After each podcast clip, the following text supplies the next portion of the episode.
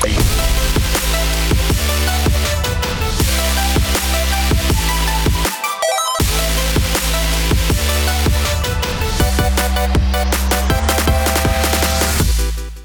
a tutti ragazzi e benvenuti ad una nuova puntata di Game Coffee. Come va? Come state?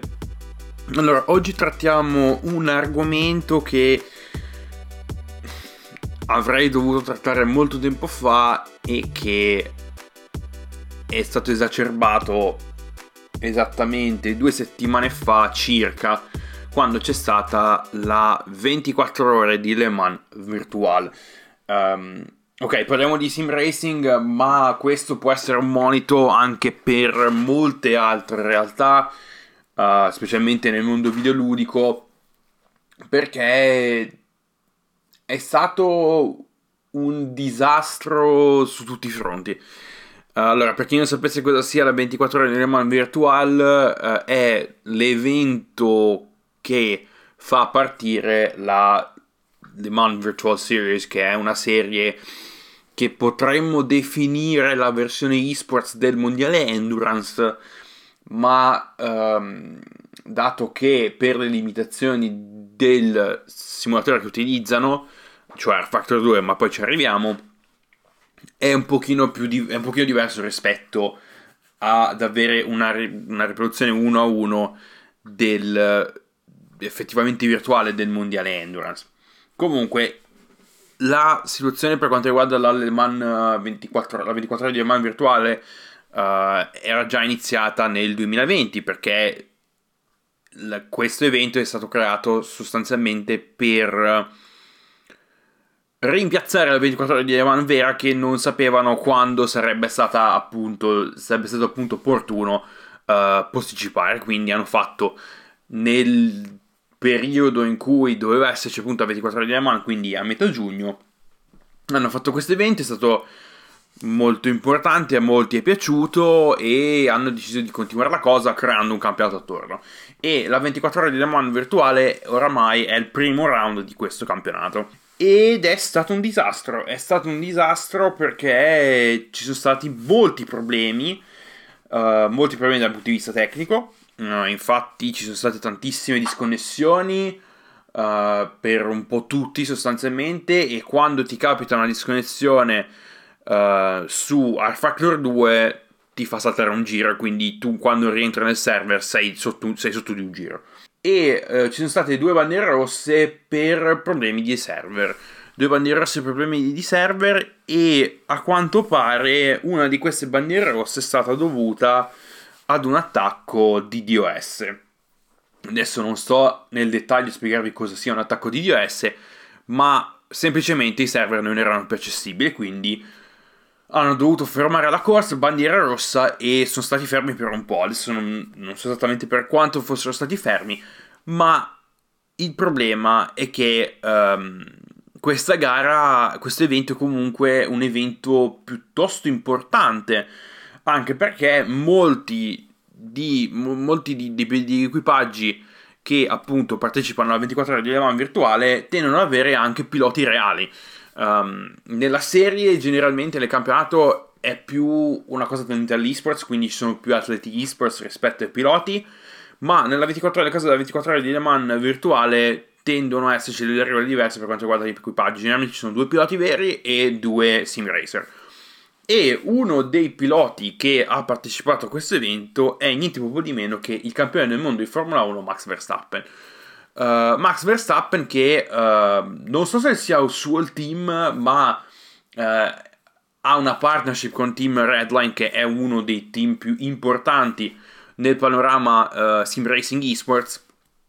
E appunto aveva preparato questa gara e correva appunto con il team Redline. E dopo varie disconnessioni tra l'altro Verstappen stava um, stava streamando la sua gara in live su Twitch e praticamente dopo una disconnessione Verstappen ha deciso che eh, basta. Ha iniziato come il suo solito a lamentarsi, che per carità è giustificato, perché da quello che ha detto lui erano mesi che stavano preparando questo evento, ma per problemi di natura tecnica che non potevano controllare, uh, questo evento è stato dichiarato un disastro. E lui cosa ha fatto? Dopo, aver, dopo essersi lamentato ad aver uh, definito la, l'organizzazione dell'evento un circo, uh, ha deciso di disinstallare Factor 2. Ha deciso di disinstallare Factor 2 in live e questo ha urtato, credo, molto la sensibilità della casa che al momento ha sotto controllo um, ha sotto controllo appunto le licenze e uh, i simulatori in sé, ovvero sia Motorsports Games. Motorsports Games è un'entità abbastanza shady nel mondo del sim racing, perché questi sono arrivati qualche anno fa, hanno iniziato a comprare licenze destra manca, tra l'altro licenze con diritti esclusivi, e adesso ci arriviamo, e sostanzialmente hanno comprato la licenza per il mondiale Endurance e dato che loro avevano già acquisito Studio 397 che è lo studio di sviluppo di R Factor 2 hanno deciso che appunto questo evento sotto appunto la licenza del mondiale Endurance debba essere disputato su R Factor 2 R Factor 2 dal punto di vista tecnico è un simulatore piuttosto vecchiotto è dal 2013 che è in giro quindi quest'anno sono 10 anni e um, ha dei problemi dal punto di vista tecnico, specialmente per le gare di lunga durata. Quindi per le gare multigiocatore online di, no, di, di, di corta o media durata, che sia mezz'ora, un'ora, due ore, ha ancora un, ha un sistema di gestione uh, del netcode funzionante, ma se si passa alle gare di durata da oltre 4-5 ore tende ad avere molti problemi. Ed è tutto quest- tutta questione di roba che si, gli sviluppatori si sono portati dietro dalle prime build del gioco. Quindi è tutta la roba è tutta una questione di, di, di, di come è stato programmato il gioco uh, il gioco scusate di come è stato programmato lo, uh, il simulatore dal punto di vista dell'online quindi quello che viene chiamato netcode uh, credo che sia un disastro adesso non, non possiamo neanche andare a sindacare e ad investigare perché nessuno ha accesso al netcode di Air Factor 2 perché ovviamente è un prodotto che, che compri e non è oh, assolutamente open source. Quindi, questi qua sono arrivati nel mondo del sim racing, hanno creato questa azienda. Uh, hanno iniziato a comprare licenze e a quanto pare hanno iniziato a fare disastri uh, da, su tutti i punti di vista. Un esempio lampante di quanto Motorsports Games abbia sia un'azienda piuttosto mm, problematica si, ve- si, è visto con l'acquisizione appunto di uh, eh, 704 Games che è lo studio di sviluppo che aveva al momento la licenza per f- creare giochi NASCAR e quindi loro cosa hanno fatto? Tra l'altro, um, 704 Games uh, sono, lo studio di sviluppo dietro alla, al rebranding e al rinnovamento della serie NASCAR Hit. Adesso non sto a spiegare appunto tutto il mondo, um, tutto il mondo di videogiochi per quanto riguarda la NASCAR perché è stato è un filone abbastanza grande, abbastanza eh, diciamo uh, frastagliato e scompattato e, ehm, quindi hanno comprato 704 Games. Hanno deciso che, boh, basta. Allora, um, i giochi della serie NASCAR utilizzavano Unity. Che per carità, per essere un engine che può fare tutto, i giochi di guida non è che siano proprio il suo forte da quel punto di vista. Quindi. Um, sono arrivati quelli di Motorsport Games e hanno detto allora noi abbiamo comprato R Factor 2 quindi voi dovete fare un gioco licenziato NASCAR prendendo l'engine che utilizza il Factor 2. Ed è uscito quello schifo che è NASCAR Ignition 21. NASCAR 21 Ignition, vabbè, adesso non mi ricordo. Comunque un meme incredibile perché quel gioco è uscito uh, non finito, pieno di bug, uh, un disastro su tutti i fronti e da lì uh, la reputazione di Motorsport Games non ha fatto altro che peggiorare. Perché oltre alla licenza della NASCAR e credo ai diritti esclusivi della NASCAR, si sono presi i diritti esclusivi del mondiale Endurance per quanto riguarda le licenze videoludiche. Si sono presi i diritti esclusivi per la IndyCar in modo da creare un gioco uh, per appunto per la stagione 2023 che poi diventa 2024, adesso non si sa neanche se il gioco sia in sviluppo o meno, uh, e hanno comprato la licenza per il campionato di turismo britannico per appunto creare un gioco dedicato alla BTCC. E se bazzicate, se siete appunto nel mondo del sim racing e bazzicate all'interno uh, del mondo, sapete che dall'anno scorso a questa parte su R Factor 2 sono usciti molti DLC uh, di auto licenziati di autocircuiti sotto le licenze appunto di IndyCar e BTCC e anche Mondiale Endurance perché hanno fatto uscire l'anno scorso proprio alla fine dell'anno uh, l'unica riproduzione su un simulatore della Vanderwall scusate della Vanwall Vanderwall NMH cioè il prototipo uh, della classe Hypercar che dovrebbe debuttare quest'anno al Mondiale Endurance. Quindi questi si sono comprati un sacco di licenze, stanno perdendo soldi a sproposito, non sanno come recuperare questi soldi e stanno facendo veramente un grandissimo disastro anche dal punto di vista mediatico perché hanno anche uh, creato questo network chiamato Traction.gg uh, che è il network uh, che praticamente crea contenuti uh, su YouTube e dove appunto vengono, um, vengono mandate in diretta le gare della serie, della serie Le Mans Virtual, la 24 ore di Le Mans virtuale e a quanto pare fanno anche, oltre a tutto questo casino, tendono a fare, tendono ad una pratica, specialmente per quanto riguarda il live stream delle gare, piuttosto, piuttosto scorretta che è il cosiddetto viewbotting significa che uh, gonfiano i numeri delle, delle, dirette. Gonfiano i numeri della gente che guarda le dirette, sostanzialmente. Perché magari stai guardando una gara della, uh, della Le Mans Virtual Series. Uh, vedi che ci sono 20.000 persone, 20.000 persone in diretta, diciamo, che stanno guardando, ma se vai sulla chat c'è veramente pochissima gente. Quindi uh, questo tende appunto a, um, a dimostrare che c'è qualcosa che non va. Adesso poi non sappiamo neanche perché i direttori o comunque la board di Motorsport Games è piuttosto sconosciuta, nel senso sono nomi che nessuno conosce, non sanno cosa stanno per fare e per quanto riguarda le licenze uh, stanno facendo dei gran casini soprattutto per i diritti esclusivi e uh, questo è un caso che uh, ha fatto molto discutere, soprattutto nel mondo IndyCar. Perché? Perché uh, agli inizi, perché prima che Motorsport Games entrasse a gamba tesa nel mondo del sim racing e si comprasse la licenza ehm, con i diritti esclusivi della IndyCar, la 500 miglia di Indianapolis ufficiale nel mondo dei simulatori veniva disputata su iRacing iRacing aveva una partnership con IndyCar, tanto che sono presenti sul loro servizio, sono presenti la, dalla R05, cioè l'auto che um, veniva utilizzata, uh, che è stata utilizzata nel campionato IndyCar ARL dal 2005 fino al 2011, la dall'ara DW12, cioè